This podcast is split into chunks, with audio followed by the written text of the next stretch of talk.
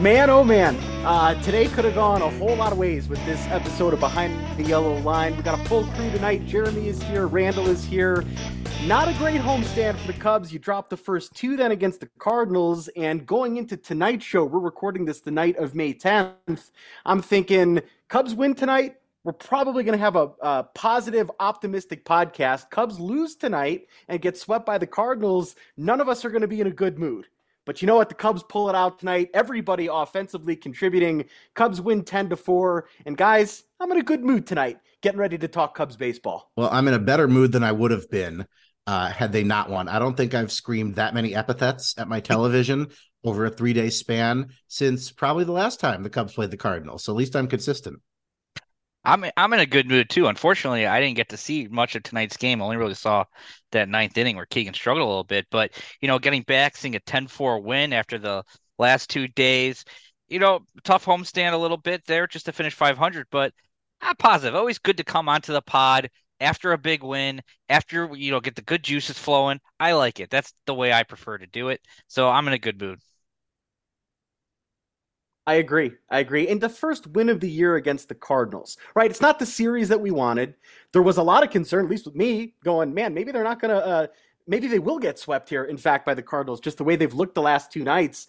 Uh, but everybody again contributes today. We've been talking about Christopher Morel forever. He's finally in the lineup and he's doing big things. That's good. That's fun. And Wrigley appeared to be rocking here Wednesday night packed house it looked like from what i could tell and uh, you know you got to get that go cubs go and you mentioned christopher morel that's absolutely right like he's come up and he's hit some balls hard he's played two games so far yesterday and today i was at last night's game i was sitting behind home plate uh in in the 319r let me tell you that ball he smoked out to center field i just when he hit that that ball was as I said, smoked. And he's hitting. He had a 112 mile per hour exit velo today on that uh, double, I believe he had. So you get a guy like that who's hitting balls hard. Like it's just crazy to think that he was riding the bus in Iowa for the first month of the season. But I'm happy he's here now. Yeah, he does what he does best, which is hitting the ball hard and bringing energy. He'd have another RBI tonight if not for the fact that uh, uh, Yan Gomes was the runner on that double. Otherwise, I think he probably would have driven in another run, which doesn't matter, but it still matters in context. And of course, the great quote from David Ross regarding Christopher Morel is that after he uh, turned a great double play, a one four three last night. He goes up to the pitcher Assad and gives him a high five. And David Ross is quoted as saying, "You know, we have to tell Christopher you don't have to touch everyone on the field when something good happens because the umpire could have counted that as a mound visit."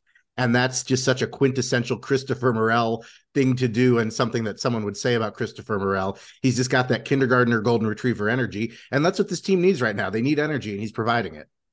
I yeah, I agree. And I also want to go back uh, uh, to what Ron also said was about, you know, how Wrigley was kind of packed tonight. I thought that was, you know, I was there last night and it wasn't full. I think the announced attendance was like 32,000, but I thought it was a pretty good crowd. I thought, you know, it was pretty lively in the big moments. A lot of people standing up and cheering on the three-two counts are always, especially late in the game, which always to me is always like, all right, let I, I let's just see the play here. Let's see the pitch. But uh, I I thought Wrigley, you know, it feels like it's coming like last like it's May 9th. It's it's a game against the Cardinals, who are what 12 and 24, whatever at the time, Cubs were under 500, but that felt it felt like such an important game. It felt yeah. like a playoff game, and I just imagine the players on the field feeling that energy. Mm-hmm. And I thought that Wrigley last night, and I'm assuming tonight as well, was just bringing it in that way. And I, it's cool to see that because not many ballparks you get that. As I said, on May 9th. Well, tonight felt like a playoff game too because the Cardinals lost it. So well, the Cubs. Oh man, all day, all day, Randall's been sitting there going, "I'm going to take some shots at the Redbirds here tonight," delivering it uh, right to their front step. That's what I'm doing. Yeah.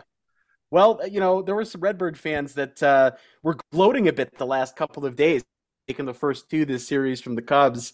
But Wrigley was rocking. Uh, one of my favorite things about Wrigley Field is you get a pivotal moment in the game, and we've seen this. It happens in the third inning sometimes, right? Bases are loaded, you got a guy up, and all of a sudden the fans start clapping. They get on their feet. I've been to 20 plus active major league parks. This does not happen everywhere. This does not happen in most places. You get it in Boston. You get it sometimes in New York, sometimes at Dodger Stadium. This San Francisco, another place where you can get that from time to time This is what makes Wrigley different. And you know, Marcus Stroman's been raving about Cubs fans. Cody Bellinger's been raving about Cubs fans. A lot of players speak highly of the fan base for the team that they're currently playing for. But I challenge any other fan base out there to give me multiple examples of fans unprompted getting up on their feet and really rallying the team. And Pat and Ron on the radio talk about the Wrigley moments. And and sometimes pitchers on the other team freak out a little bit in that position if they got to make a big pitch and the crowd's all into it like that. So it is something that's unique to our team and all on our ballpark, and it was great to see that at the friendly confines. Not the federal landmark, the friendly confines. Oh, that's correct. The friendly confines. Well, that's a Pat Hughes trademark this moment has a real turning point feeling. Ron, mm-hmm. you know, he he trademarked that what two two three color color partners ago, and you know he trademarked that because he gets to call games at Wrigley Field. You said unprompted, Ronan uh, we we could come back to this all the time because I'm still relieved, and I, I kind of have to keep speaking it into existence. That when they put up the video boards, you were worried, I was worried, we are all worried they were going to mm-hmm. end up like Dodger Stadium, where the fans need to be told what to do. They need their hands held at all times, called a kindergarten crowd. And I'm very relieved that the Cubs have not done that, and I'm very relieved that Wrigley, for the most part, is blessed with crowds that know what to do in the right moments. They don't need prompting, they don't need signs to be flashed towards them. They know what to do and they know how to react. And that is part of what makes Wrigley Field Wrigley Field. It's part of what makes it the friendly confines and not the federal landmark. If it were the federal landmark, the fans would need it to be told what to do on the scoreboard. I, I definitely yeah. booed that when I heard that uh, yesterday before the game, and I'll boo it every time I hear it before the game. Yeah. When they come out and say the federal landmark, it's the friendly confines. Let's stick to it. Stop with this federal landmark business. And I know you all agree with me on that. Yeah. And you know, just going back to what you were talking about the players, I you talk about that game against the Mariners where Nelson Velazquez hit the homer, the big moment, whatever. And you, you, Dansby Swanson said it there. He said that's one of the biggest games I've ever played. It was like April against the Mariners two weeks in, like in terms of atmosphere. And I just remember all the Braves fans on Twitter being like going nuts. Like you played in the World Series, you played whatever. First of all, he didn't say it was the biggest game or the biggest moment he's ever felt, but he said it was one of them. And that's an April baseball game. And yeah, he's, you know, trying to, you know, pander to the, the team fan base a little bit, obviously. Yeah. But those moments are like last night I was thinking about it. Like the the Cubs didn't come through in a lot of situations last night. It was not in the game where they, uh, you know, the Marcus Stroman or excuse me, uh, uh Jameson Taillon game where they lost, but it felt so big. All those moments, they just felt huge. Even when the Cardinals came through, it was such a letdown, and I don't feel like you get that at a lot of ballparks. I mean, I've been to a few, a lot, a pretty good amount of ballparks, and Wrigley mm-hmm. Field, I, it just you get a different energy and I, I love Cubs Cardinals. Uh, Jeremy, I know you love Cubs Cardinals. Randall, I think Cubs Cardinals graze you and causes you got a good head of hair there, Randall, but you lose some hairs when the Cubs are playing the Cardinals. And while I'm generally in favor of the new schedule and you get a chance to see all the great stars in the league, one of the downsides to this is it does mean fewer Cubs Cardinals games, fewer games at Wrigley Field, even Randall, fewer games down at Busch Stadium. And to me, that's a little bit of a bummer because I like my rivalries to be fierce. So satisfying when you pull off a W, even if it's just one of three. Yeah, I got these two little Ra's al Ghul patches of gray in my beard, and they get a little grayer each time the Cubs play the Cardinals. Ronan, you mentioned how the balanced schedule means fewer Cubs Cardinals games. The Cubs will actually have one fewer series in St. Louis this year yeah. because that series has been moved to London. And if MLB has made one good decision in the last five years, it's kicking the Cardinals out of the United States of America. Uh, anything that results in fewer games in St. Louis, I'm generally for, and that the Cubs get to play a, a cool pair of games in a, a foreign country, even better. But uh, I think uh, more Cardinals games should be moved out of the country. I think that's a net win, no matter how you slice it. Yeah, Randall wants all those uh, cards games down in Mexico City, Australia, and uh, Tokyo, and I they can be like getting... a barnstorming team. well, I see we're getting South Korea next year too to uh, kick off the year, so that'll be pretty neat. Um, but we have a lot to get to tonight. There's a lot of individual players that I want to talk about, both good and bad, both on the major league roster and on the sort of bad side of things, there's been a lot of fans chirping about David Ross over the last two weeks or so, and I definitely want to get your guys' thoughts on that. But like I said, I'm in a positive mood here tonight with the win. The Cubs moved to 18 and 19. Uh, they're just two and a half games out of first place in the National League Central, and I'm in such a good mood. I had to pour myself a little uh, celebratory Jack Daniels here, Jeremy, a little J and C to get in the mood for the pod tonight. Uh, but let me sort of temper things a little bit by saying this too. Jeremy, you and I were out at Wrigley Field a couple weeks ago, the Friday game where Drew Smyly nearly pitched the perfect game. He carried it into the eighth inning. Cubs beat the Dodgers. It has not been good Cubs baseball since that point. With the win today, the Cubs just 6 and 12 since the Drew Smyly Yan Gomes incident on the infield at Wrigley Field. And, you know, Randall, it's been a frustrating stretch here right? Um, even this homestand, you take the first two against the Marlins, you battle back routinely in that Sunday game, only to lose in 14 innings. And it feels like there's been a lot of letdowns the last two and a half weeks. It doesn't just feel like there's been a lot of letdowns. This is a stretch where you would have hoped the Cubs could have really eaten and really banked some of the wins they're going to need if they're going to be competitive this season. But instead, you get swept in Miami. You basically get swept in Washington. You win the first game and then you lose the next three. You come home and you win two or three against the Marlins. That's great. But like you said, the one loss is just an excruciating game 0.75 affair where you you lose in part because the winning run scored on a really ticky tack balk uh, you know, you can say he might have been doubled in a, a, few pitches later, whatever. The run scored on a really ticky tack balk. And of course, you lose the series against the Cardinals. So it's not just a letdown, it's a stretch where you would have hoped the Cubs would have done better work and banked some of the wins they're going to need. And they simply could not take advantage of this kind of soft spot in the schedule. And it's going to get harder from here.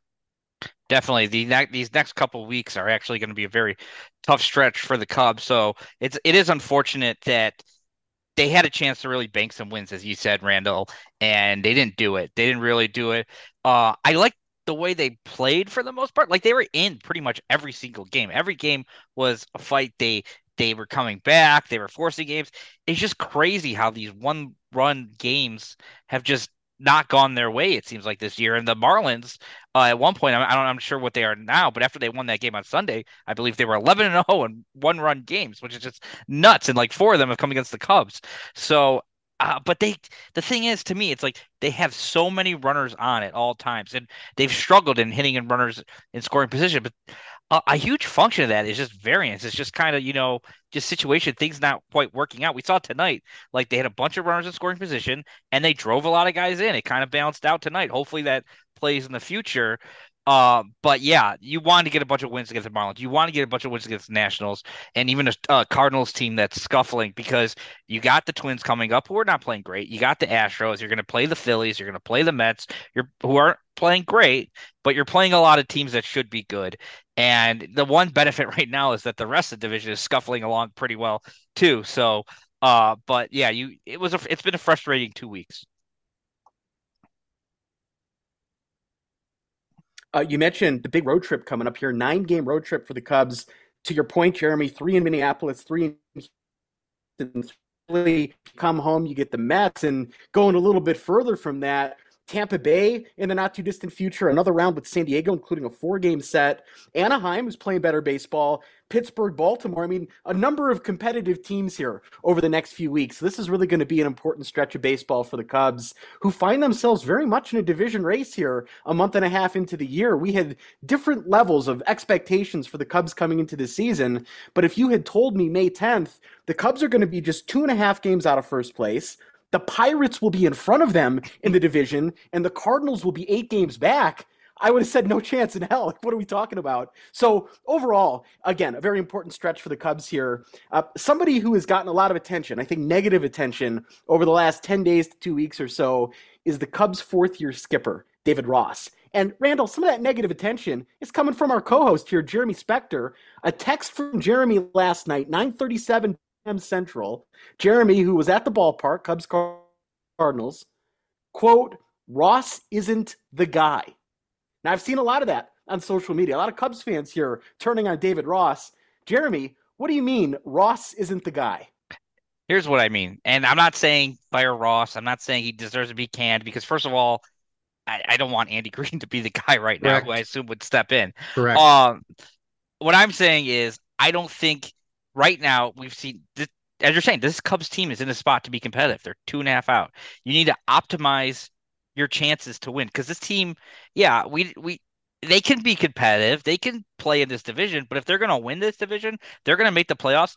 They have to be kind of perfect in situations and they have to optimize those situations and they have to, you know, they have to play pretty good deep. They have to do all the fundamentals. Their manager has to be on top of things. And I'm just not seeing a guy right now who I have faith in to do those things.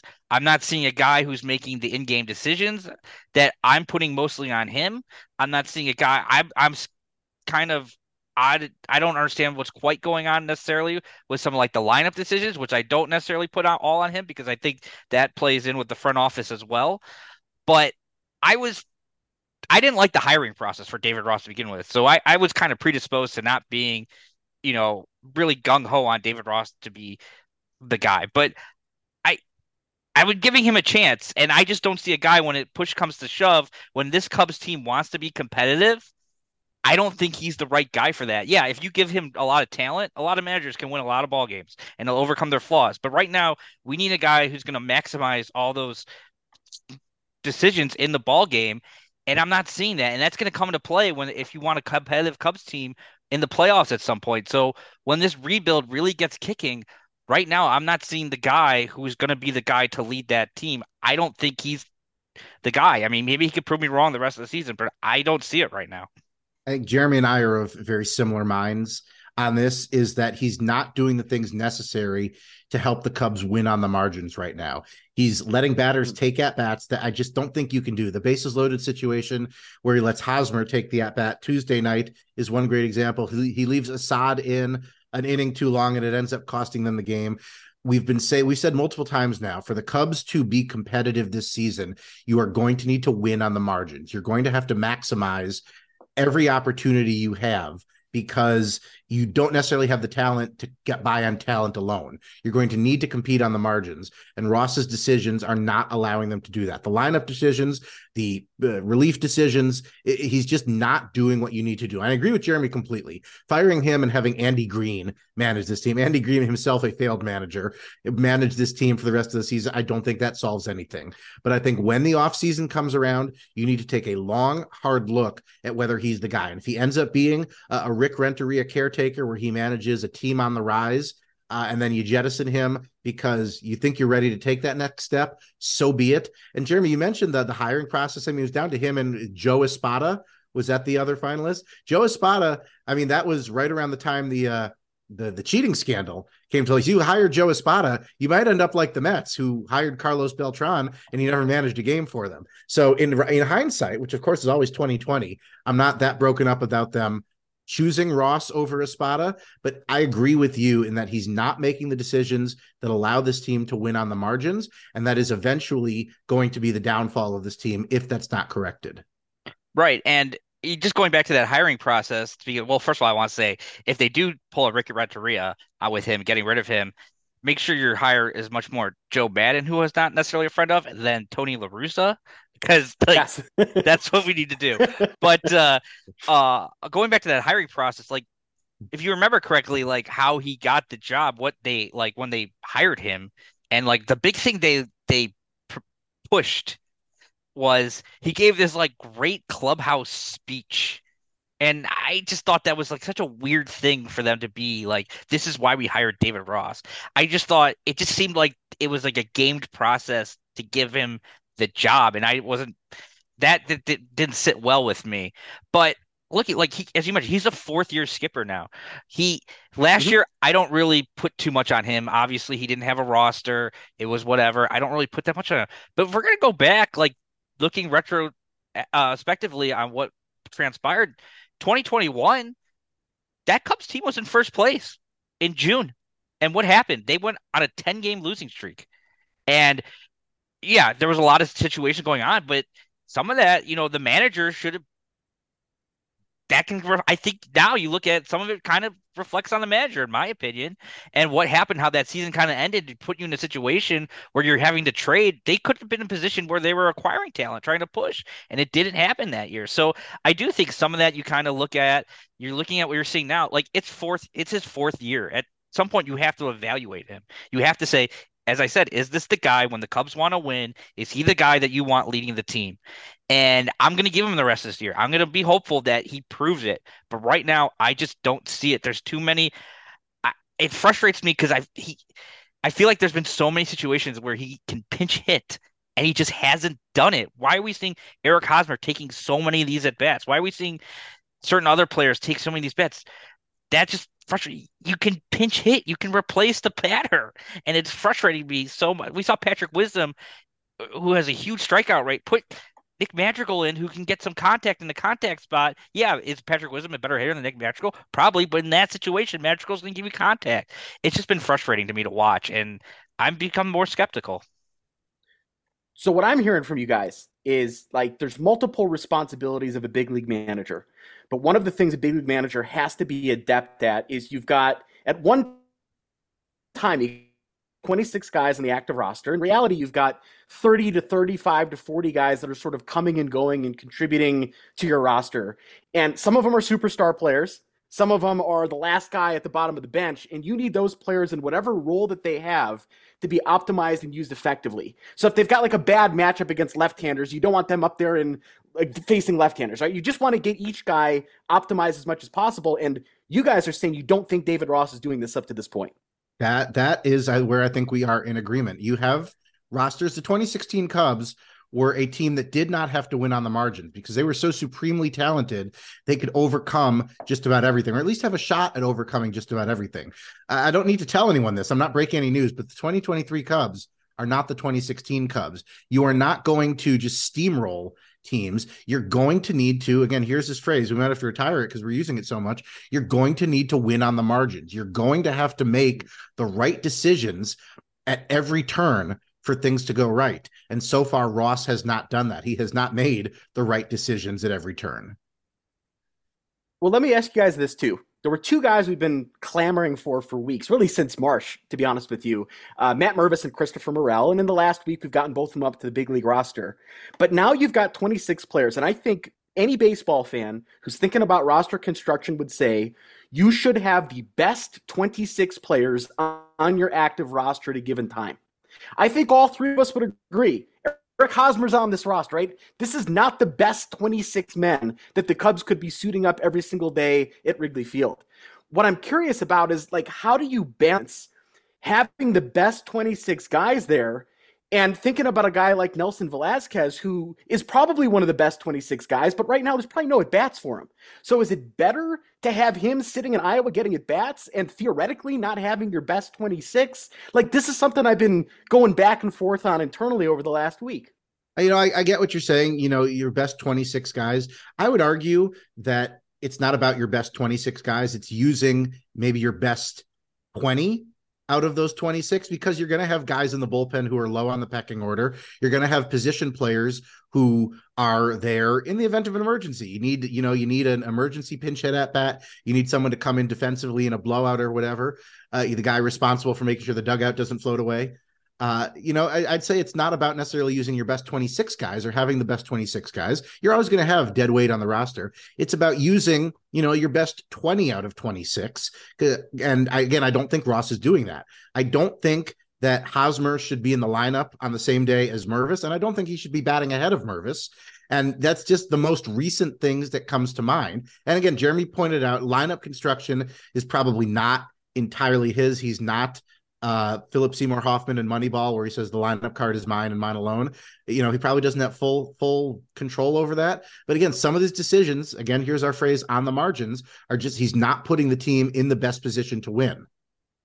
Yeah, that that's kind of Randall's kind of where I am. I don't know if I necessarily agree about the 20 or whatever, but he is kind of where I am. Where first of all, lineup, I think I, I, I think that yeah, I think Ross probably has more of an input, but I do think it's kind of a collaborative thing with the front office. And when it comes to the roster, I, I think that probably as well the front front office. So I don't really judge Ross on that as much. I do judge him a little bit on the lineup, but like I don't blame Ross for having Eric Hosmer on this team. I, I don't think that. But what I do judge him is the like decision making and how, as you said, he is optimizing that roster. Like, yeah, you have Eric Hosmer and you're using Eric Hosmer, but then you have to recognize his his flaws and strengths. So you have to use him in the situations that are best for him.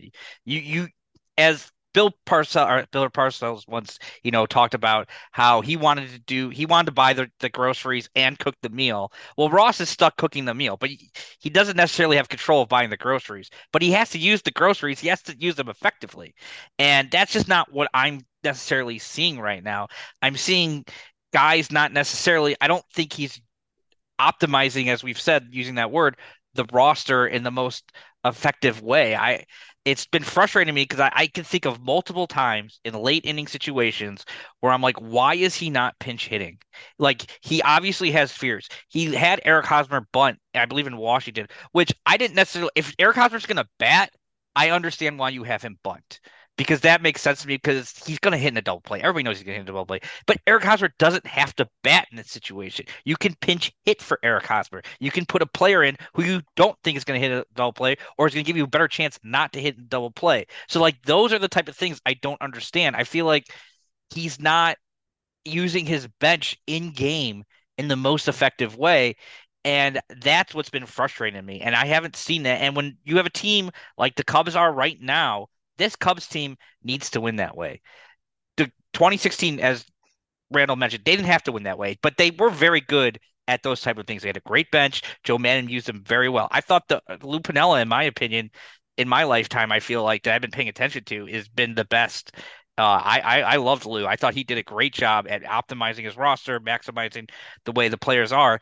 I'm just not seeing. I think at some point we have to evaluate David Ross. He's been here four years. We're expecting this Cubs yeah. team to be competitive in the future. Like he's going to get a new contract soon. I assume. I don't know his actual contract details. I'm not sure if they're public, but at I assume at some point he's got to have a contract talks coming up. I I think right now I'm not seeing the guy I'm confident in to lead the Cubs to the next step. And if he's not the guy, I hope they actually go through a real process where we're not just like anointing, you know, the World Series hero or whatever to come back in. So I'm just not seeing it. I hope we really are evaluating David Ross on what, and he could be a great clubhouse guy. Like I don't have any issues so far with the way the clubhouse is being handled, and that is a part of it, as you mentioned, because guys are. I thought Joe Maddon did a great job for the most part for the first couple years he was there managing the clubhouse, but uh, I, right now I'm I'm just not seeing it with David Ross. Uh, Jeremy Ross did sign an extension uh, a year ago on May oh, March sorry, March 11th, 2022. He signed a two-year extension guaranteeing him 2023, 2024 with a club option for 2025. So firing him after this season, you'd be eating one year and then year. whether you, whether you count the club option or not as eating a year. Um, yeah, but so you would be eating one year if you were to fire him after this season. Right. So after the season, he'll probably be wanting to do contract talks too because he only has like one guaranteed year left on his contract. Yeah. Well, I hear you guys, and I get the frustration, and I'm watching the games too. And I think every single fan who watches their team every day, as the three of us do, is bitching about their manager and bullpen sure. management. I think that is a universal across every baseball fan. But I, I understand where your frustration is coming from. And there have been some decisions with roster construction and maybe a lack of pinch hitting that is head scratching. Um, I, I, I, I'm not ready to write off off David Ross. And I'm not saying both of you guys have yet, but you're certainly more pessimistic than I am. There's a lot that I think that he has done well.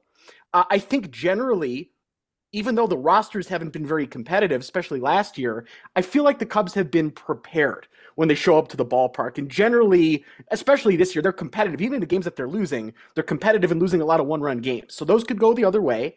I think the Cubs are playing. They're they're outperforming my expectations up to this point. Should they have a handful more wins? I think that's totally fair. But they're much better at 18 and 19 than I thought this team was going to be right now. I was very worried about a slow start, selling off Stroman, selling off Bellinger. Could this maybe be a 90 loss team? I thought they were closer to 90 losses than 90 wins coming into the season. And the other thing that I'll give David Ross credit for, and you did touch on this, Jeremy, but he has kept the clubhouse together over the last four years. And think about clubhouse has gone through. Jeremy, you talk about 2021. There was a lot of bad energy in that clubhouse that had nothing to do with David Ross in 2021. Javier Baez, Anthony Rizzo, guys that we thought would get long-term extensions with the Cubs, Kris Bryant, you know, keep naming the guys that knew that their time in town was going to be done. Willson Contreras last year at the All Star break knew that he was done as a Cub, and yet there was no mutiny in the clubhouse. It never really got ugly with any of that. And I think a big responsibility of a manager in 2023 is managing the egos of 20 to 40 year old multimillionaires that were some of the best in the world at what they do. And I think David Ross does a really good job about it. Like we haven't heard a lot of stuff leaking from the clubhouse and coming out that causes a headache, and you can't say that about other teams in town or other teams even in the division that have had problems with that this year. So I'm I'm optimistic that David Ross can figure it out. I'm as frustrated as you guys are that there are some head scratching things here, but overall, I still think he's the guy for the job. And and I just love that we're in this position in mid May that they're playing for something, that there's a chance at a playoff this year with this team, and David Ross is fighting for his job. All of that is a good thing and good for his development, and I'm pulling for him to get it right. And I will say there's a, clearly a very reasonable and I think reasonably smart individual in there. I know they asked him on Monday his thoughts on what the Cardinals were doing with Willson Contreras, something I know we'll touch on later. And Ross's answer is basically, you know, that's that's not for me to comment on. I don't want to comment on what's going on in their clubhouse. It's not their place to comment on what what's going on in this clubhouse. And I said, you know what, that's a good answer, and let's hope that's the end of it from the the local reporters. I'm sure they had to ask once, but that's a good answer. Uh, and you know he he gave that great quote about Morel, how he he loves the energy, and you know he doesn't mind him going and trying to shake uh, Javier Assad's hand. He he loves the energy. I think there is very much a reasonable players manager in there, and that's great. You can be a good players manager, but you know it still doesn't necessarily mean that you are the guy for the job. And, and I, I think we're all in agreement. No one's saying fire him. No one has no one has jumped off the ship just yet, but at the very least, Jeremy and I are looking over the side and I think seeing what the waters are like at the moment. Ronan's Ronan's good on the boat though. He's like, I'm on the boat. I'm well, good. go on this podcast. Ju- yeah, you you, well, you don't, don't jump don't into swim, the water, so I yeah. stay in the boat. I was gonna say, yeah, no, yeah, I, I, know where I belong. I look, I, I think I don't think anybody on this podcast has jumped off. There's a lot of Cubs fans though that like to share their opinions with the world on the internet. And David Ross for. has taken a beating for yeah. the last two weeks. Well, let me let me just last night I was at the game.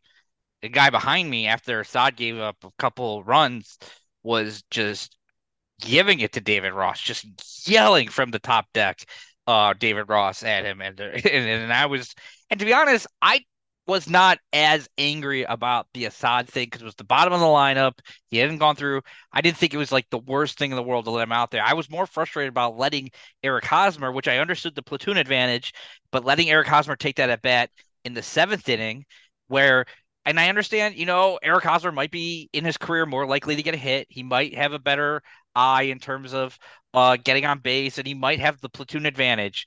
But right now, we've seen what kind of Eric Hosmer has been in the, this moment, and you have Patrick Wisdom on the bench, and I, I would rather take the shot of Patrick Wisdom hitting a ball hard somewhere, and yeah, he might strike out, than just Eric Hosmer in that situation. And I just didn't understand why. I, to me, that's what I would have done. That frustrated me. Um, but I, I look, I'm not saying, as I said, I'm not saying fire David Ross. I'm willing to give him this kind of season for right now at least and possibly into next year to really try to right this ship prove that he is the guy. Just right now to me i want to win right? We all want to win. Yeah. And uh, what and we're all expecting we all expect this cubs team to be competitive whether it's next year hope hopefully or possibly in two years but really hopefully next year. And we and you want to have the best possible manager you know managing that team and so David Ross, he's been here four years to me. At some point, you have to look at him and say, is he the guy? and right now, I'm just not seeing it. I'm willing to let him manage out this season. I just don't. And I look, I agree with you. In the clubhouse, I don't want Pedro Grifol with what's been going on in the South Side. I don't want Oli Marmol, which has what's going down in St. Louis is just it's like they St. Louis saw what was going on with the White Sox and just said, "Hey, we got to top this shit because I don't know yeah. what's going on down there." And I'm not even a fan of Willson behind the plate, but it's just been like crazy. And yeah, I think David, and he's a quotable guy. He sounds fun. He's a Cubs star. I just don't want us all to be, and it is a little unfair because now it does seem like the fans are turning on, but he has such a good relationship that with the with front office, which I do think kind of had a little bit of problems in that late kind of contention window or with the way they kind of with the some of the players they kind of fell in love with, the front office that I want we have to evaluate him objectively, in my opinion. And right now, I'm I'm just not there right now with him. It, it makes sense. It makes sense that the team that plays at Busch Stadium said, "Hold my beer," and yeah. thematically, thematically that tracks. That's what they told the White Sox, man.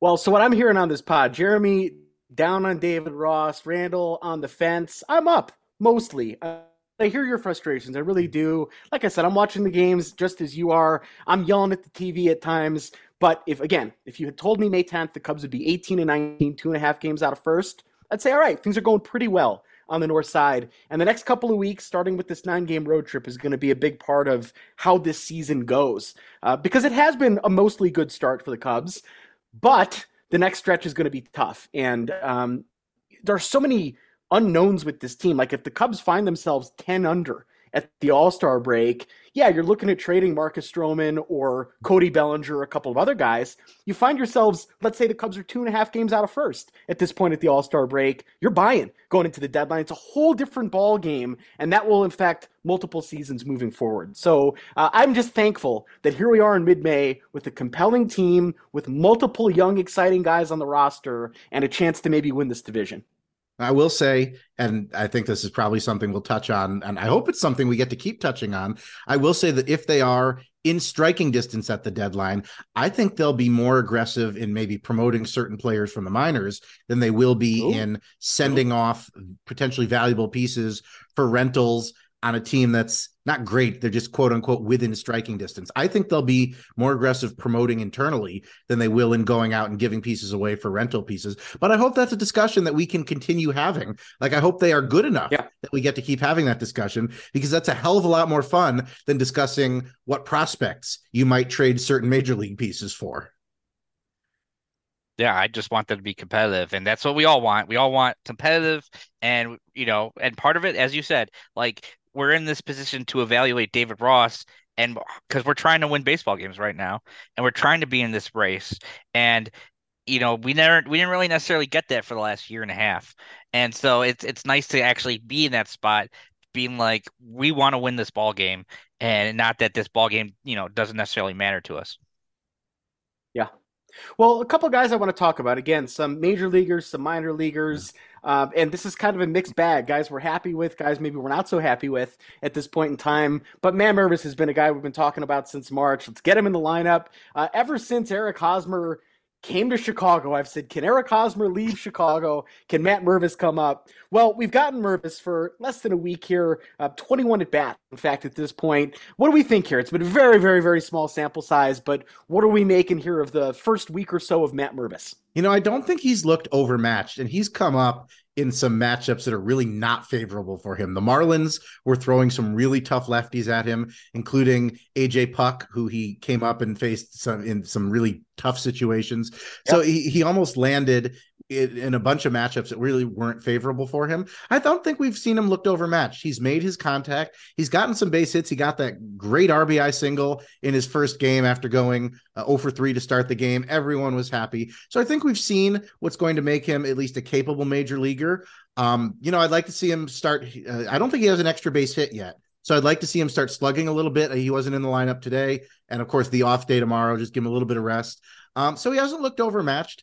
I'd like to see him start producing a little bit more, but like you said, he has been in the major leagues for all of six games at this point. He's only played in five of those. So, yeah, pretty small sample size. I'm happy to see him up, though. If he's going to struggle, let him struggle up here where he's got big league coaches to work with, where he's got big league teammates to bounce off of. Let him struggle up here and fi- figure it out up here because him figuring it out up here is going to be a lot more helpful than him continuing to not need to figure it out at Iowa he, as Randall said, he's had some tough matchups. It's been tough for him in this early going with some of the the pitchers he's faced, some of the situations he's been in.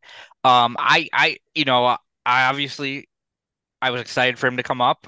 Uh, he's we, I think he has a higher upside than you know any of the current first basemen that we have. But I, I do understand, you know, being. I'm not saying like I'm skeptical of Matt Mervis necessarily, but I, I you know, I don't think he's going to come up in 900 OPS or even possibly eight, you know, sure. 800 OPS. Like he's going to have to, he's going to hit, and I'd rather give him more opportunities than, as you said, Hosmer or necessarily Mancini. And I'm happy that when he's playing, he's playing in the field as well, not just kind of DHing. Yeah. But I don't, I, there's like kind of this expectation that Matt Mervis is going to come in and hit like 30 homers from now on from the rest of the season and just kind of dominate the way he's dominating AAA. And Seems to reasonable. me, it's kind of yeah. To me, it's kind of like you know let's let's hold back. Like I I understand why he's batting in the bottom half of the lineup. I don't necessarily understand why he's batting behind Eric at like seven, but I understand why he's batting down there. Give him some situations. I you know to to work in some better situations, but I yeah, it's early, so we'll see. I think he'll be fine. I think he, he mm-hmm. definitely gives us more of an upside. And right now, you know, Trey Mancini hasn't been great, has been kind of bad, though he's been turning it on lately. Eric Hosmer, yeah. we've all know what we got there. So if you got to give it to somebody, give it to Mervis. But I understand like why they sat him today against the lefty. That makes sense to me. Yeah. Well, the power's coming. We're going to see that, Randall. Like uh, to your point, I mean, okay, maybe not going to hit 30 home runs this year, but the power is coming. The extra coming. Jeremy, you talk about him in the field. That is what has been most impressive to me up to this because all the reports that we got is he's not a very good defender. What I have seen is multiple picks. I mean, really impressive picks at first base that has me going, damn, I didn't know he could do that. So that has my attention here five games in. Yeah, he's made some very impressive picks on balls in the dirt. And, you know, we've been talking about the lineup all night. There were a time or two this week where you're seven, eight, nine in the lineup was Mervis Amaya Morel. And I don't know that this is something you want. I don't know if this is a proud thing necessarily, but that's easily the most interesting seven, eight, nine in the lineup the Cubs have had in quite some time. Again, I don't know if that's a good thing or not, but that that is something that uh, jumped out at me. Like, wow, seven, eight, nine in the lineup is really interesting. This is some some bats I'm going to want to see. Definitely, I we saw that last night with Mervis. I think it was Mervis Morella uh, Morella Amaya uh, last night that the game I went to.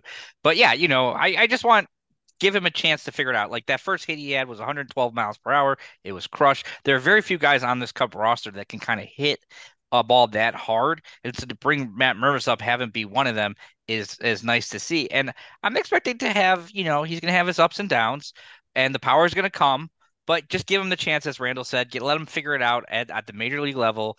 You and uh, he's already kind of you know 25 years old, so he is older. So, but it's going to help the team in the long run. It's going to help the team this year to put him out there almost every day. So I am I'm not jumping off the Matt Mervis you know situation right now. Mm, yeah, and you know one of the things tickling the back of my mind because this is my unique damage is what number he was going to wear when he got to the major leagues. You know, he's been 41 yeah. at Iowa. I was wondering if they might give him like 40, try and get that number on somebody they have high hopes for. But no, he comes up in what number? Number 22. Yeah. It's a good number. It's a strong number. It looks good on a first baseman over there, standing there, getting the throws from his teammates. I like it a lot. And I like that through his mm-hmm. representation, his partnership with Obvious Shirts or whatever, we found out the day before. I didn't have to wait for the team press release or anything. I said, Oh, that's a good number. Good on you, Matt Mervis. The only disappointment I have, I know you guys know what I'm about to say here, but the only disappointment I have is we will not get Cam Sanders 22 at Wrigley Field here in a few weeks. But it does look good. He he he kind of has the build too of like Rizzo, where if like if you're watching the game in standard definition and it's a little bit blurry, right? You kind of you kind of look down there and go, it sort of looks like that big first baseman we used to have over at first base. I'm not saying this guy is Anthony Rizzo. It's, it's just nice to see a big body like that over at first. Yeah, you, you should put him in like a Rizzo number 44 jersey and turned him around. You could use him as like a stand-in, like mm-hmm. they do in movies and TV when you can't get the actual actor. He could be a stand-in. He could be stand Anthony Rizzo. There we go. Well, I will say, and as Randall mentioned, Rizzo 44. Uh, if Matt Mervis at number 22 is half as good as as uh, Anthony Rizzo was as a Cub, I think we'll be very happy. That, that's a good call, Jeremy. That's a good call. I like it. Uh, very fun though seeing him up. Long time coming, and I'm with you both. Just put him out there, especially over Hosmer and Mancini. Get him a ton of reps at first, and maybe it works out for him. But the defense absolutely caught my attention here the first week of Matt Mervis. Uh, another guy we've been clamoring for, Christopher Morel, tore the cover off the ball in AAA. He comes up to the majors and he does the exact same thing. Two more hits tonight in the Wednesday win for the Cubs over the Cardinals. And it's so fun watching this guy play baseball. I don't know if there's any player on this roster. I'm not saying he's the best player on the roster. I'm just saying I don't know if there is a more fun player to watch on this roster than Christopher Morel when he's locked in.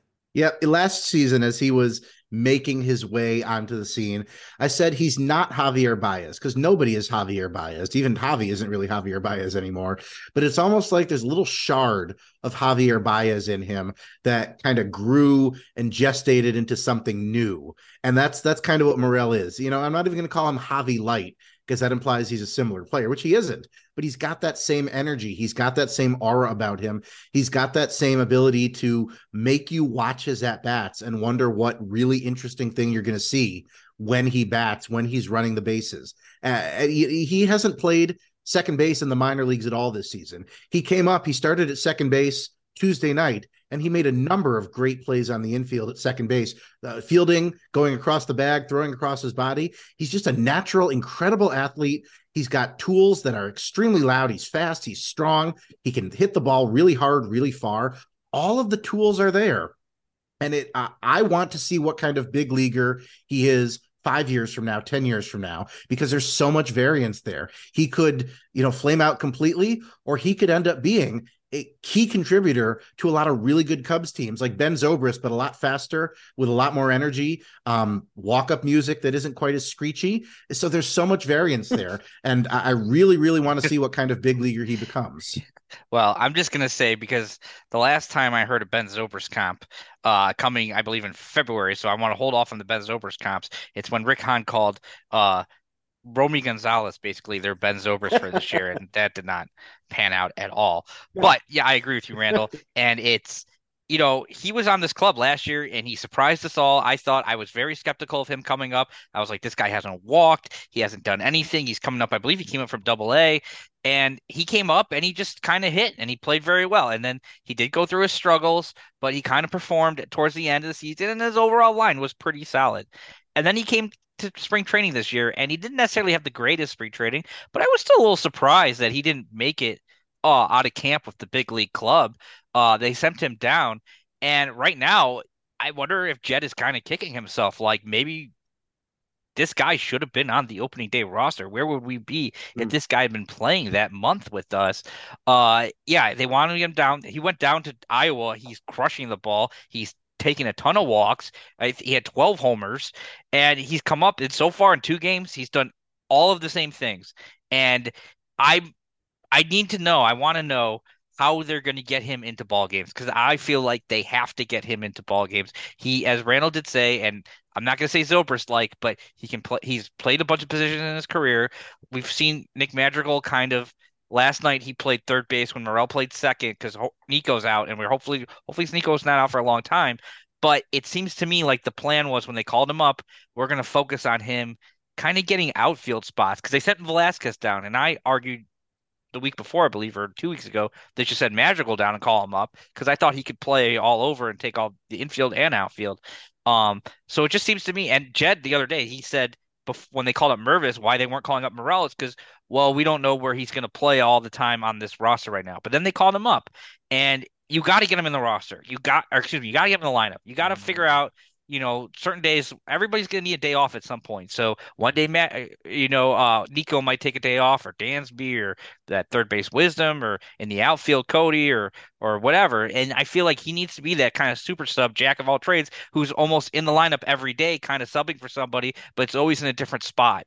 And they need to figure out how they're gonna work him into the lineup because this kid needs to play. He needs to play mm-hmm. on this team. He hits the ball hard, and I, as Randall said, he is such a fun player to watch. As Ronan said, you said that too. He's probably yes the most fun player to watch when everything's going well. He just he brings so much excitement, and he's so gregarious that you know there. I did hear about some immaturity issues with him at the end of last year. Not necessarily how like he took it when he was struggling a little bit, but he just brings kind of that energy that you you kind of want that little bit of a jolt in this kind of playoff race we're hoping for. So he needs to be out there, and I hope for he hopefully he's out there as much as possible. One way you can use him, and they did do this tonight, Wednesday night, is DH him. I mean, primary DHs so far have been Hosmer, yeah. Mancini, and I think Morel is offensively a much more capable player, uh, much more multidimensional than either of those two guys. The only downside that, of course, is that you can't bring him in defensively if need be, because then you lose the DH. But if you need a place to give him regular at bats, at the very least, you have that designated hitter spot. It wasn't an issue last year because he got plenty of time in yeah. center field over Rafael Ortega. May he rest in wherever he is right now. I don't know, Yankee system. Uh, but you know, you have a much more capable center fielder now. You need to get him every day at bats. I don't think there's anything wrong with DHing him three, four times a week because I think he's going to give you much more of a much more of a dimension in that lineup than will Trey Mancini, than will Eric Hosmer. So I hope that's something that they are looking at. Or you move Wisdom to first base, you DH Mervis, and you play Morel at third base. You have options. And continuing the theme of our show tonight, I hope Ross and I hope the front office is smart enough to use those options to get this very necessary bat in the lineup. Yeah. And the only thing I will say about your latter scenario is it's just to me, it just feels like they have Nick Madrigal higher up than Morel on the infield. Like they rate, and if there's like an mm. open infield spot, it's going to Madrigal, which I'm. I, it doesn't feel like Morel's necessarily. Uh, it feels like they're going to try to get him in in the outfield or at DH, and I just hope they're open to using him all over the field. Yeah, so here's here's my suggestion as to who goes higher on the depth chart. You put the cookies on the high shelf, and whichever of Madrigal and Morel is able to reach them, they get that higher up in the pecking order, and I think that'll settle things real quick. All right, Randall. Speaking of cookies, important question of the night: What is the best cookie you can buy? What is the best cookie you can buy? Boy, that's a really tough question. And, you know, I'm probably going to have to go with a type of Oreo here. And this might be heresy, but I might go with like golden double stuff Oreo, Ooh. the Super Saiyan 2 Oreo. Uh, because I think I, I think oh, I like you're, you're I think I like so golden. Close. I think I like golden Oreos better, honestly. I think it's a little better flavor. What, what, what, and yeah, yes, Jeremy. I was gonna say, what is Super Saiyan 2? Well, Super Saiyan 2, you know, Super Saiyan Goku's hair turns yellow. You got double stuff golden Oreo.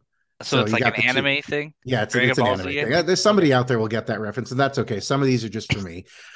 Uh, but yeah, I'm gonna go the golden double stuff Oreo because no Oreo that isn't double stuff is worthwhile. And I, I, think I like the golden Oreos better. So that might be like my hottest food take. That might be the thing that gets me the most hatred. But I'm gonna go golden double stuff Oreo. I like it. I just talking cookies, Randall.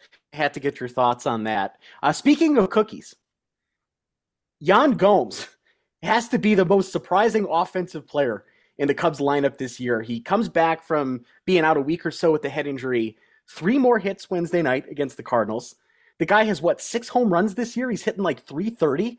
This has to be through a month and a half of the season the most surprising offensive player we've seen for the Cubs this year. He's been a monster and doing it at catcher. Johnny Bench. Uh, yeah, he's he's had some good offensive seasons in his career. Like there have been years he's been down, there's been years he's been up. Like most catchers, I feel like you know, especially a guy like Yan Gomes, who's often been a backup catcher, never really the guy. But yeah, I agree with you. Uh, I, I like having Yan Gomes out there. He's having a huge year. Of course, it's only a month into the season, but he's been everything the Cubs I think have wanted him to be when they let Willson go, and he's handled the pitching staff pretty well. And I don't know if it's necessarily a coincidence that some of the Cubs' biggest struggles this season have come when he had that concussion, right? Uh, and he's been out for seven days. So hopefully, with him back on on the roster, we can get going a little bit here. Mm-hmm. Yeah, he's been a. The other thing that we got Oh, go ahead. He's been a revelation. You know, he and this is a guy who has a uh he has a, a, decent career to his name. He's been good enough to have been acquired at the deadline by competing teams, or he has all star appearances to his name. It's not like he's come out of nowhere. And I think we all said last year he's probably better than what he put up last year you know, it's kind of his uh, pitching staff now. And I think he's just come in. He's been this steadying presence. I think we would have been happy with whatever defense he gave you, but he's hitting too. He comes off the concussion IL and he homers tonight. He's yeah. not the black hole in the lineup that he, that the, you know, the catcher spot outside of Willson has been for a couple of years. And we, again, we're talking about winning on the margins, getting a, a resurgent year out of a guy like Yan Gomes is absolutely one way to increase your stock on the margins like that. And the Cubs are getting that out of him right now. Yeah. Uh, the other thing, though, too, is in his departure, we did get some pretty cool moments there with Miguel Amaya. We've talked about him on the show for the last three years. It's an amazing story of perseverance as he finally gets to the big leagues. And something I thought, like, you get to the romantic side of baseball and all that, but Miguel Amaya's parents coming to all these games in Washington and Wrigley and getting to see him get his first big league hit and driving in a run, that was just very, very cool. Because you figure what that guy has been through to get to where he's at at Wrigley Field right now. He's back in Iowa with Gomes up, but we're going to see more Miguel Amaya. And I kind of wrote him off with all the injuries in the last two years. I thought, you know what? This is a prospect I'm really high on. I don't know that it's going to work out feeling recharged a bit with Miguel Amaya. So I think that that's been one of the great things that we've gotten to witness here in the departure of Yan Gomes. But thank goodness Gomes is back. Yeah, I honestly wasn't sure we'd ever see him in the majors. Between the injuries, between mm-hmm. seemed like they were pretty set at catcher, and you know I thought they might have been more inclined to to add uh, like a veteran like Dom Nunez to the roster, but his 40 man status I think made him uh, the easier choice because with everything else you had to do, you didn't want to mess with another 40 man spot. He came up, he held his own, and you said it those great uh, images of his parents celebrating him. And of course, uh, the, the this just the shining moment of his short Cubs tenure so far. After the win on Saturday, uh, Taylor McGregor goes over and interviews him. And to her credit, she just kind of lets him be. Yeah. And he's singing Go Cubs Go along with the crowd. He's just looking around. How great is that? Like I watched that clip yeah. a good 20 times and I don't think oh, it got old at all. it, you know, it was just that good. It, was, it didn't get to 20. Good. It was good. It was definitely good, Randall. I saw it live and I didn't feel I needed to watch it after that, but it was good. Uh, and also, you know, Miguel Amaya, coming up the first i think the first five balls he hit were over 100 miles per hour. And then he gets finally gets his hit on this little dribbler doubler up the middle that two middle infielders overrun and can't make a play on and scores a run in in the eighth inning. It's just a crazy situation. But i'm with you guys. I was like all right miguel amaya like is this guy ever to come out? Is he ever to make the majors? Every year it seems like he's been hurt. He's had an injury. But seeing him perform at the major league level i'm like this guy's put himself on the map. I want to see more Miguel Amaya. I want to see him come. I thought he looked fine yeah. behind the plate, pretty good. I mean, we'll see all the metrics and everything.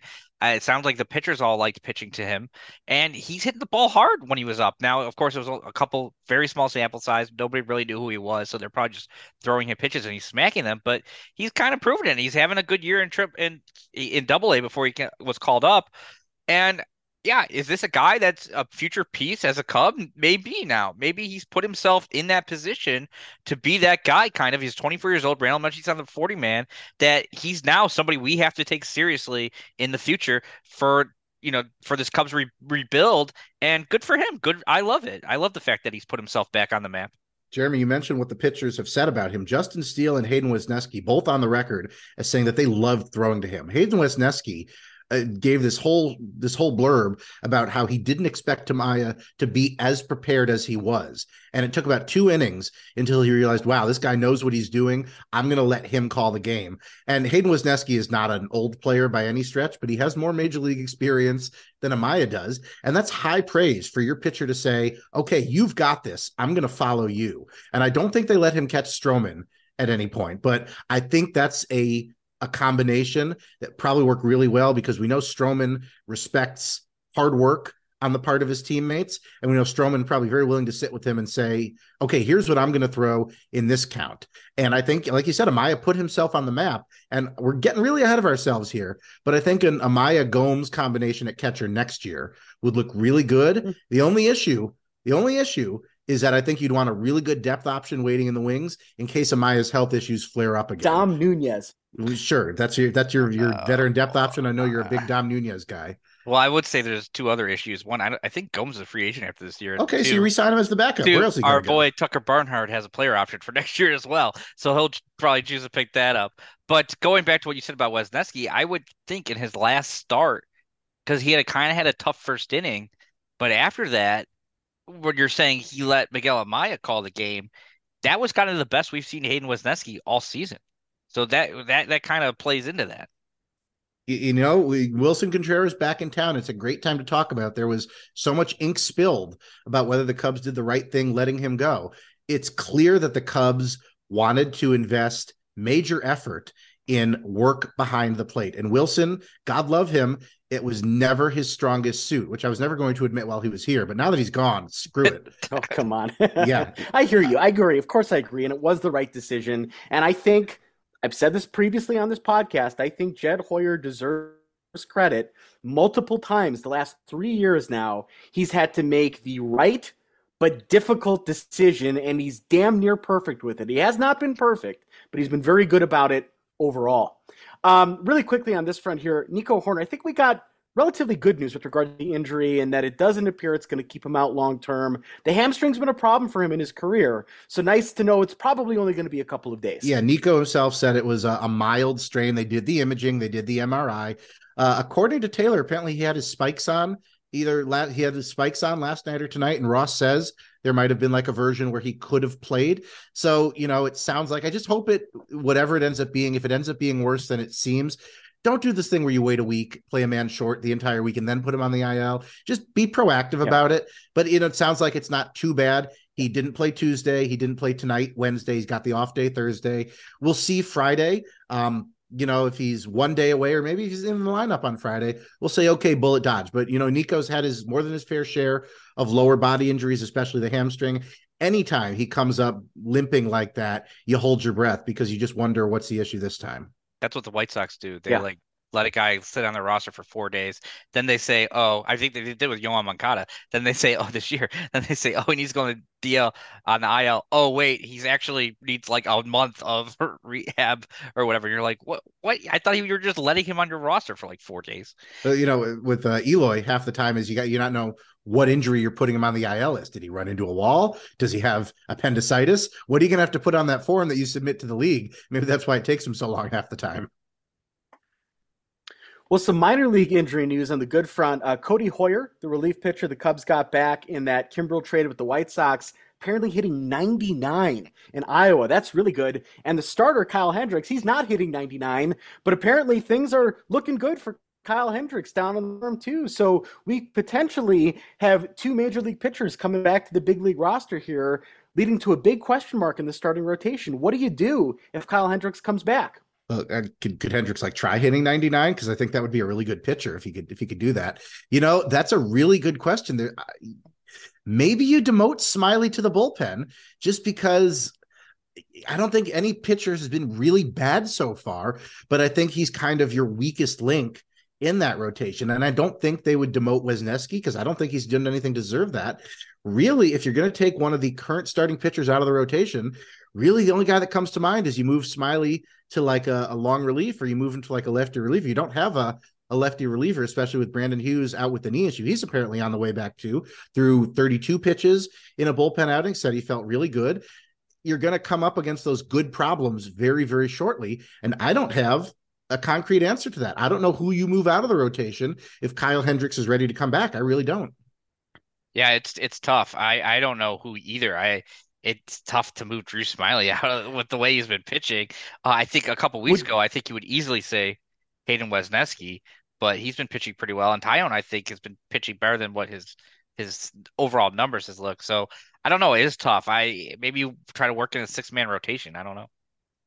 Oh, I was that's what I was going to ask. Would you try a six man rotation or like a combo six man rotation where some guys are pitching on their normal four day rest? You don't want Justin Steele having an extra day off between when he's pitching, and other guys that like that's another way you can factor in a six man rotation. Is that something the Cubs try here?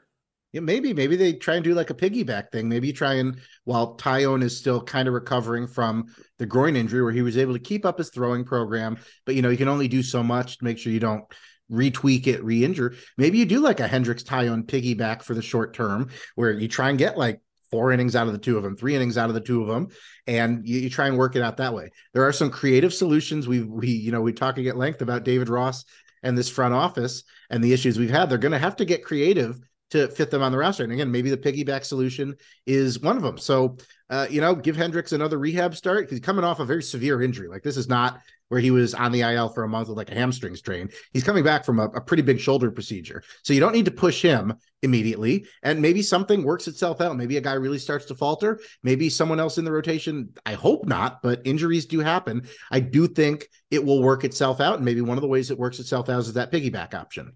I, I was also thinking uh, kind of a piggyback option, but I was kind of thinking of like you know, with Smyly, who is kind of very different than I feel like than Hendricks, uh, in terms of the fact, you know, coming from the left side and everything. So maybe you you throw like Smyly out there for three innings, then you throw Hendricks out there for three innings, and you're getting kind of two real different looks. So I don't I don't know. I was just thinking of that as an option.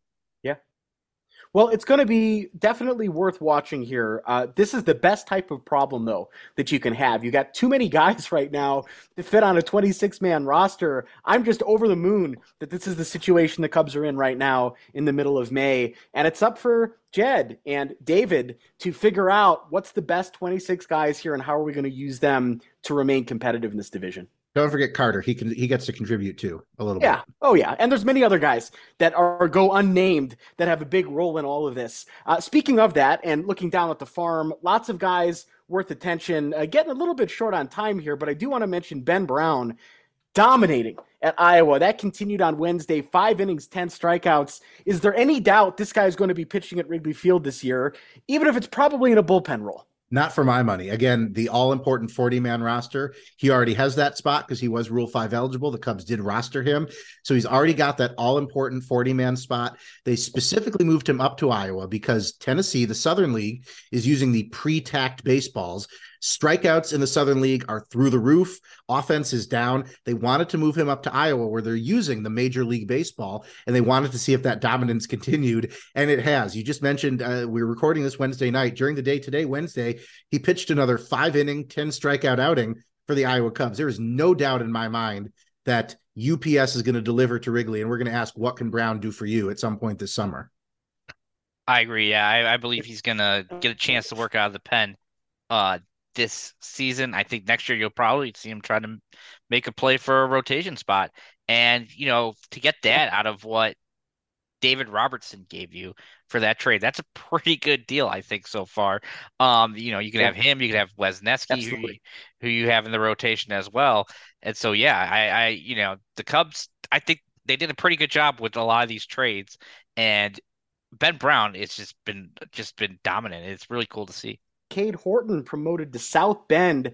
He pitched tonight, Randall. Uh, I have not seen the line. Have you seen the line for Cade Horton tonight? Yeah, you know, it didn't go spectacularly for Cade Horton. Uh, his first uh, outing in high A, it did not go perfectly for him. I did see that he gave up a three run homer at some point. And you know what? That's perfectly okay. South Bend Cubs won. So, you know, they go home happy. Uh, but he did make his debut. He did get knocked around a little bit, but you know what? It's his first start at a higher level. It's going to happen a little bit. And, you know, I think it's still exciting to see a guy who it's his first professional season. He didn't really pitch at all last season after being drafted. They've already promoted him because they want to challenge him. And that's what you want to see. Up and down the system, there have been guys forcing the issue and forcing the Cubs to move them up a level. Jackson Ferris is a 19 year old left handed pitcher Uh, drafted out of high school last season. He's already in full season ball. He's already made his debut. He already struck out seven guys in three innings. And that's as a 19 year old left hander who hasn't really gotten any time in a big league weight room or anything. He's already throwing mid 90s. He'd already, already got a great slider. It's exciting to see. Kohl Franklin, Luke Little have moved up to Tennessee. We've talked about Ben Brown. A lot of these guys are still a few years away, but there is really strong pitching coming up through this system. And they're going to pass through South Bend. If you are anywhere in the Chicagoland area, take yourself down to a South Bend Cubs game. Try and catch uh, Cade Horton pitching because that is that's very easily accessible. It's a great ballpark. It's a fun atmosphere, and you might get to see a first round pick because I do think he's probably going to stay there the rest of the season. You might get to see a first round pick pitching, and that's exciting. So if you're in the Chicagoland area, take yourself down yeah. to a South Bend Cubs game at least once this summer. Uh huh. And the Midwest League rules. It's worth getting out there and seeing some ball games there. Um, I've got some questions for you guys out the big leagues outside of the Cubs. But before that, we got Cubs weather. Randall, a three game set in Minnesota this weekend, three in Houston in the Dome Park next week, all to kick off a nine game road trip for the Chicago Cubs. I have not seen the forecast from Cubs weather, but I know there's a chance of rain in Minneapolis. What's it looking like, Randall? All right. As we always do, we are blessed to have the forecast provided to us by at Alexander Hall of at Cubs Weather. And so Alexander describes the series vibe for us, as he so often does, stuck along the warm front. Ronan, that sounds like a like a song Like that'd be a good song title. Stuck along the warm front, like a meteorological bop. Sure. Uh, all series in Minnesota, uh, temperatures will be in the 60s and 70s with daily chances of rain and thunderstorms. Friday night is a 7:10 Central Time start on uh, Apple Plus. That's great. That's what we needed. It'll be at 65 degrees with a chance for showers and thunderstorms and wind in from center field at 5 to 10 miles per hour. Saturday is a 110 start. It'll be 70 degrees with a chance for th- showers and thunderstorms and the wind in from center field again, 5 to 10 miles per hour. And finally, on Sunday, another 110 start. It'll be a little drier, a little more pleasant, 67 degrees with a chance for a shower early and then clearing and winds will again be in from center field at 5 to 10 miles per hour. And then the game, the series shifts to Houston, and the series vibe is described to us. Is this immaculate vibes for Gulf adjacent Houston? Yes, yes, it is. Alexander, ever the wordsmith. If this holds up, depending on how exactly the rain is looking on a given day, you might get the rare open roof at the juice box down there, Minute Maid Park, a ballpark I do not miss one bit. All of the games in this series are 7 10 starts Monday, Tuesday, Wednesday, and it'll be basically the same weather every day. I guess not a whole lot changes down there in Texas. It'll be muggy with highs in the low to mid 80s with a chance for afternoon thunderstorms. And then for game time, mid to upper 70s with light and variable winds and an outside chance for a thunderstorm, especially early in the evening. So you may get the rare open juice box. Uh, Ron Santo famously at once asking, Are those pumpkins? out there beyond the train. No, Ron, those are oranges. It is Minute Maid Park. And so, as always, we thank Alexander for providing us with the weather and letting Cubs fans all over the country and all over the world know what the weather is going to be. It sounds like if you are heading to one of these Twins games, keep an eye on at Cubs weather to let you know what the conditions might be. It sounds like yeah. it might get a little rainy up there in the Twin Cities. So, thank you as always to Alexander. Follow him on at Cubs weather with Alexander and Andrew and Colin, the three Cubs weather caballeros. Follow all three of them for all of your Cubs forecasting needs. That's good stuff. And my brother, Connor, who was a guest on the podcast, well, two years ago or so at this point, will be in Minneapolis this weekend. He did opt for the Friday game.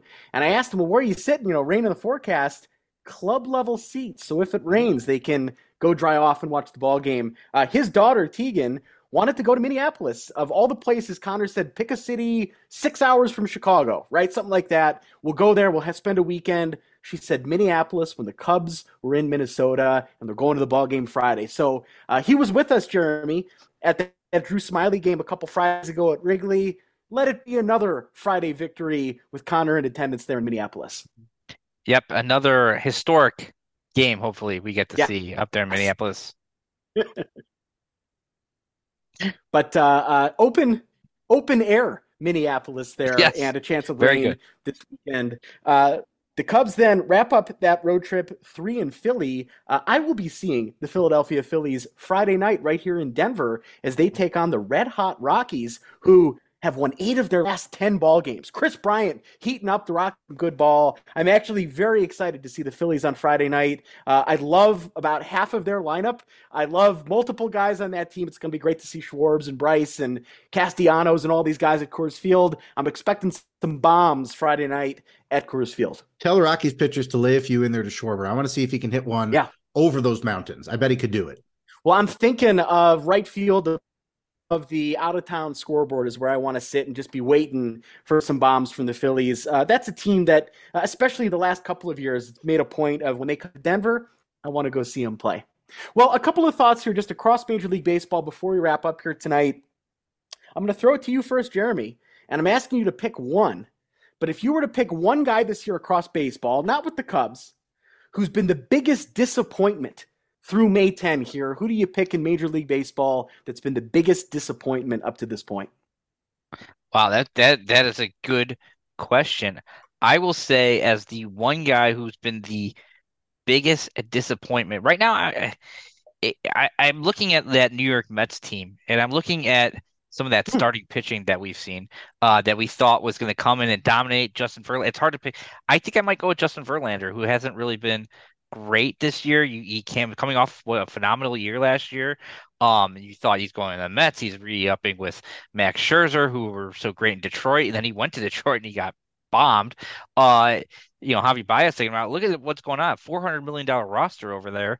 and they can't seem to put it together. So I think I'm gonna go because just because the whole team's disappointing, that's like just because four hundred million dollars. I'm gonna go with the guy who I find the most disappointing on that team right now, which is Justin Verlander. I think. Well, Ron Santo would be very Randall? proud. Ron Santo would be very proud of that answer, Jeremy. He was always disappointed by the Mets. Ronan, as soon as you said it, I had the benefit of going second here. Guy came to mind immediately. I was worried Jeremy was going to take this, but he didn't. And I appreciate that, Jeremy.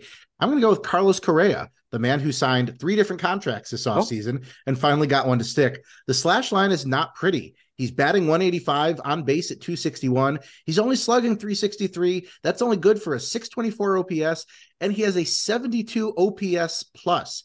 He is, the math is hard for me. He is 28% worse, 28% worse than the average hitter in MLB this year. That's crazy. Such a talented ball player. And, and of course, we know his saga during the offseason, which is funny because my team wasn't involved in it, so I'm allowed to laugh at it. Uh, but he you wanted is, your team involved. I did, and well, hindsight is twenty twenty. So did always. I. Yeah, so we're, we're all we're, we were all on that. Okay, two of three of us. Ronan was never really on that train, but yeah, and he'll pick it up because again, he is a great player. But boy, the early returns on that long term re up with Minnesota, uh, not pretty. And I'm gonna. I realize I may have just jinxed myself because of course the Cubs go to Minnesota next. So if Carlos Correa goes off this series, you know exactly who to blame, and that's me. Definitely. Yeah, hey, Correa too is saying I'd boo me. You know, I love that uh, from him here with the slow start that he's had. I'm going in a different direction, and guys, I got to eat some crow here because this is the guy I was clamoring to come to the Cubs. Jose Abreu has been awful in his first year in Houston. Deal one WAR.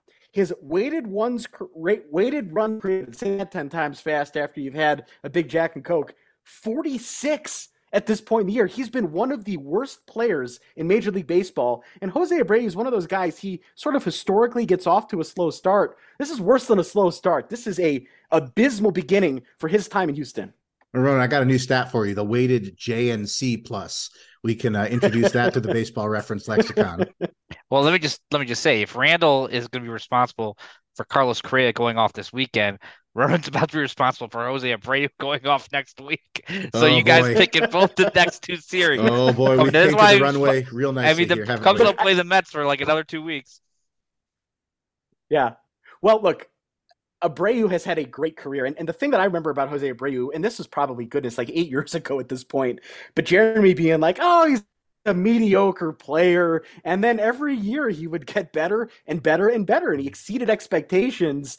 That has not been the case, though, for him in Houston. Just an awful start for him in Dusty Land. Well, let me just say, I, I, I he had that one great. He, His first year was great, and he had that one kind of great sixty games in in in 2020. But you know, he's kind of like an average first baseman for the rest of his career for the most. But he hits some balls hard, not a great defender. There was a lot of White Sox fans that were saying he was better than Anthony Rizzo, and I was pushing back against that. Yeah. Yeah. Yeah. White, yeah, White Sox sure. fans, Jose uh, Abreu's better than Anthony Rizzo. Tim Anderson better than Javier Baez. All it took for Tim Anderson to be the best shortstop in the city was Javi leaving. That's all I'm going to say about that. I, there's a lot of talk about how the White Sox fleeced, fleeced the Cubs in that Quintana trade, and all I know is that since that Quintana trade, uh, the Cubs are the only team that have won a playoff series. That's a and good Dylan point. Cease has not been great, and Eloy is not playing.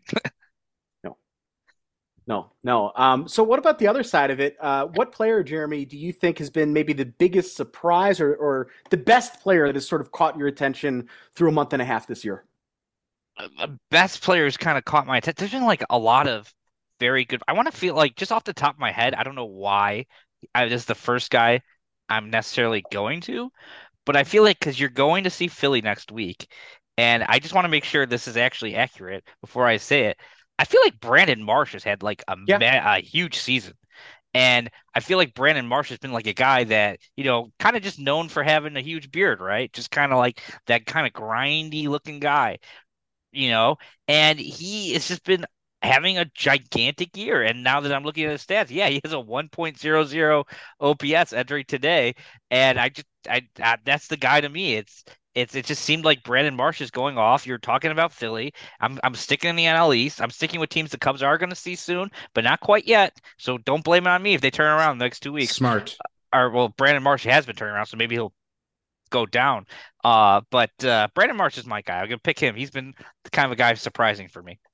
Yeah, you know, this is a really tough call because there are a lot of players out there who are doing a lot of really good things. Uh, I'm going to go Sean Murphy. And, you know, maybe it's not a huge surprise, a good player acquired by a team that knows how to develop, but I would say he has uh, more than been worth that so far. He is, I believe, according to baseball reference, leading the league in OPS, leading the league in OPS plus, leading the league in slugging. And of course, the Braves signed him to one of those extensions that everyone in Atlanta seems really eager to sign. So I don't know if it's a huge surprise because he was a good player acquired by a pretty good team, but I'd say he's lived up to that acquisition and that extension so far. I, I that was the guy that I was leading with this was Sean Murphy. So I completely agree with you, Randall. Uh, Fangraphs, which I prefer to baseball reference, he is the best position player in terms of WAR through May 10 here at 2.4. Better than, I mean, think of all the guys across baseball you could name right now, the great hitters across baseball. The catcher in Atlanta, Sean Murphy, is tops right now of all position players at 2.4 war. He has been tremendous. Nine home runs. He's among the, the, the league leaders in that category. He's walking at a high clip. His on base is 440. Sean Murphy has been awesome. And it frustrates me as a Cubs fan because that one felt doable. Like that's a guy the Cubs could have gotten this past off season, and he's tearing the cover off the ball in Atlanta. And you know, you, you want to give accounting stats. Cuz you know, we're real, we're we are real big among the retiree community, and the retiree community loves their kind of old school accounting stats. Leading the league in RBI with 32, and it is May 10th. And if you want, if you want to talk about teams that had an opportunity to acquire Sean Murphy, and at one point probably reported to be the leader and then decided to go in a different direction. Uh, just look no further than the team that the Cubs just finished up with, the St. Louis Cardinals. Very happy they decided, hey, we're not going to yes. trade all these prospects for uh, Sean Murphy. What you look at weren't really even crazy prospects that the A's wanted. We're going to try to go with Willson, and that has not worked out. Yeah, yeah, I got a, I got a whole bunch, I got a whole list of things the Cardinals can acquire. I don't think they'd like any of them.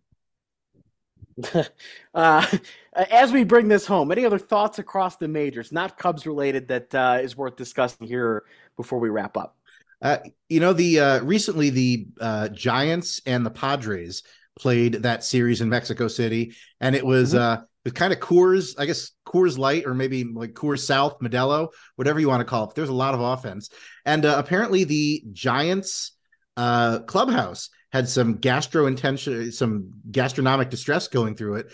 Uh, you know, maybe water related. Uh, Logan Webb had the what ice. might be the quote of the year. Uh, you know, he said, "I'm just glad the shits are gone." So Logan, I'm glad you're I'm glad your shits are gone too. It's a hell of a quote, and uh, you know that caught my eye throughout MLB. I'm glad yeah. the shits are gone. That's stick... good stuff, Randall. Yeah, definitely good stuff. I'm I'm going to stick with something that might be kind of Cubs related, though not necessarily uh, Cubs centric. But uh, I don't know if we did touch on this podcast. Just for that whole situation going on in St. Louis with Willson, just how kind of as a Cub fan, I'm feeling kind of I don't know if I'm feeling conflicted about. I don't know if I've ever felt as conflicted about an ex Cub as I have about Willson. First of all, him going out there and saying all these kind of things about you know the old school organization, and I dreamed of playing for the Cardinals while I was still on the Cubs, and all these things, and then it, eh, you know, always I'd always been like the guy, probably the most pessimistic on Willson's behind the plate, saying, "Hey, I think that the Cubs need to move in a different direction behind the plate. I think we should put Willson as a DH, a first base, in the outfield." And the, and the Cardinals are kind of doing that. And you know, Jed Hoyer moved off of him, and then he comes here, and I, I like I don't feel sorry for the guy, and I hear fans booing him, and I don't feel sorry for him getting booed at Wrigley Field. Like I didn't say anything, but I cheered. I didn't cheer, but I clapped for Dexter Fowler when he was a Cardinal. Yeah, he wasn't good, but Willson, it's like he's doing all these things, and I, I, I, I, I loved him as a Cub, and you know I feel for him. like I still kind of appreciate everything he did as a Cub. I'll still have a good thought of him, but like I don't feel like he's turning into he's playing the role of the heel and kind of deservedly so. So that's just kind of where I'm at. Like I don't I, I, cheer for Schwarber. I cheer for Lester when he came back. I cheer for Bryant and Baez and Rizzo. But Willson's kind of like, you know what, this guy let this guy get booed. Yeah, you know what? I was a little I was empathetic prior to this week uh, just because the Cardinals were jerking him around, not handling him well, letting Adam Wainwright sit in on the meeting and make the decision. Fuck that! Like what what what what uh, what decision is Adam Wainwright qualified to make? And then he comes in, he drives in some runs against the Cubs. He motions to the crowd to let him have it. No, all empathy out the window. Willson, sorry, bro. We're not bros anymore. Talk to me again when you're retired and you're back on the Cubs convention circuit. But any any empathy I had is out the window. Have fun in St. Louis. Have fun being moved off your main position six weeks into a five year contract, a five year contract that you will not finish in that city because you have already learned so quickly the extent to which you are simply not Yadi and that's capital N, not Yadi, because it's completely binary. All Cardinals fans want is more Yadi. And the only person who can be Yadi, fortunately, is retired. Fortunately, there's only one Yadi, thank God. Everyone else is not Yadi, and you are not Yadi. And you have already found out the extent to which you are not Yadi, and it's not going to get any better from here. So you made your decision. Have fun with it for the next however many years you stay there, Willson. Sorry, buddy. You tell him. I did. Yeah. Wow. Wow. I I'm I'm less uh, angry at Willson Contreras than my co-hosts here. I I am glad he's no longer a Cub. I don't think it made sense for him to stay in Chicago. I think Jed had the right call there. He's a World Series hero to me, and I'm going to prefer to remember him that way. I I, I you know him doing the gesture, bringing on the booze at Wrigley that's everything I loved about him as a Cub. So I don't care that he does that as a Cardinal. Uh, I don't think it's going to end well with the Cardinals. I think they're going to have a hard time winning baseball games over the next couple of years. Um, but I got nothing bad to say about Willson Contreras. I'm happy he got paid, and I love him as a Cub World Series hero. I'm going to prefer to remember him that way. I'm just going to say I, I'm, I'm not necessarily angry at him, per, me personally. I, I just it feels like you are a little bit. No, I just don't feel the need to support him. I don't feel like like the other Cubs, ex Cubs. I feel like I'm rooting for them. I'm rooting to support. And some of it might be the fact that he's on the Cardinals, sure, whatever. But all the comments he's made, all the things, it's like, you know what? If I let this guy, I've moved on from him. He's, I'm done with him. He, he yeah. wants to come back ten years from now as a, yeah, for you know some anniversary thing, I'll be happy for him to be here. He's always going to be a 2016 Cub. Had a huge hit in Game Seven. Uh, but you know what? Like I don't like I we I stand up and gave Jason Heyward a clap. I I'm not doing it for Willson. The guy behind one one of the guys behind me was booing him so loudly, and I could just all I could do is laugh nah. because I'm like, I I don't I'm not cheering for him, but I'm not gonna boo him. But like if other people want to boo him, I get it. Whatever. I'm not gonna boo him and you know it doesn't erase all the good he did as a cub but like jeremy said i'm, I'm sure not supporting him at this point that's that's sure. out the window he made his bed which down in st louis i think is just a bale of hay oh. with you know being held together like pitch i guess he made his bed and now he can sleep in it yeah i'm definitely not booing wilson um, but I, I i will enjoy watching the Cardinals struggle, and hopefully they continue to struggle as this year goes on. Uh, my final point, sort of on that one, is the Athletic which I don't subscribe to. I don't pay for it, but I see articles. I know how to use the internet and read things that you're not supposed to have access to. Um, the article this week about the Cardinals being down and out, incredibly stupid thing to publish on May 8th or May 9th. And uh, yeah, just garbage. Absolute garbage there. I do not think that team is done. This division is very winnable. I hope the Cardinals struggle, but you should not be publishing an article on May 9th that the Cardinals are down and out and it's over because it is not, folks. It is May 9th, May 10th. There's a long way to go this year. And, you know, you get a couple games back. They find themselves four back at the All Star break. They're very much in it. So I just thought, you know, the Athletic tries to sort of pride itself on being higher level of journalism, and yet they routinely, routinely fall back into the same clickbait that has uh, decimated paper industry in our city and elsewhere that they would do better than that. Just need one writer to be genre savvy. Watch one monster movie. This great quote that was in my mentions earlier tonight is yes, you have to drive a stake through its heart. You cut off the head, stuff it with garlic, and bury it under a running stream. Anything less, and you're just setting up a sequel to the monster movie. And that's my sentiment a lot. Show me the body before you're declaring the monster dead. That's all I ask. And you can't declare the monster dead on May 10th because the monster always comes back. There's one constant in my lifetime. It's that you can't kill the Cardinals, no matter how many times I've, yeah. I've wished for it.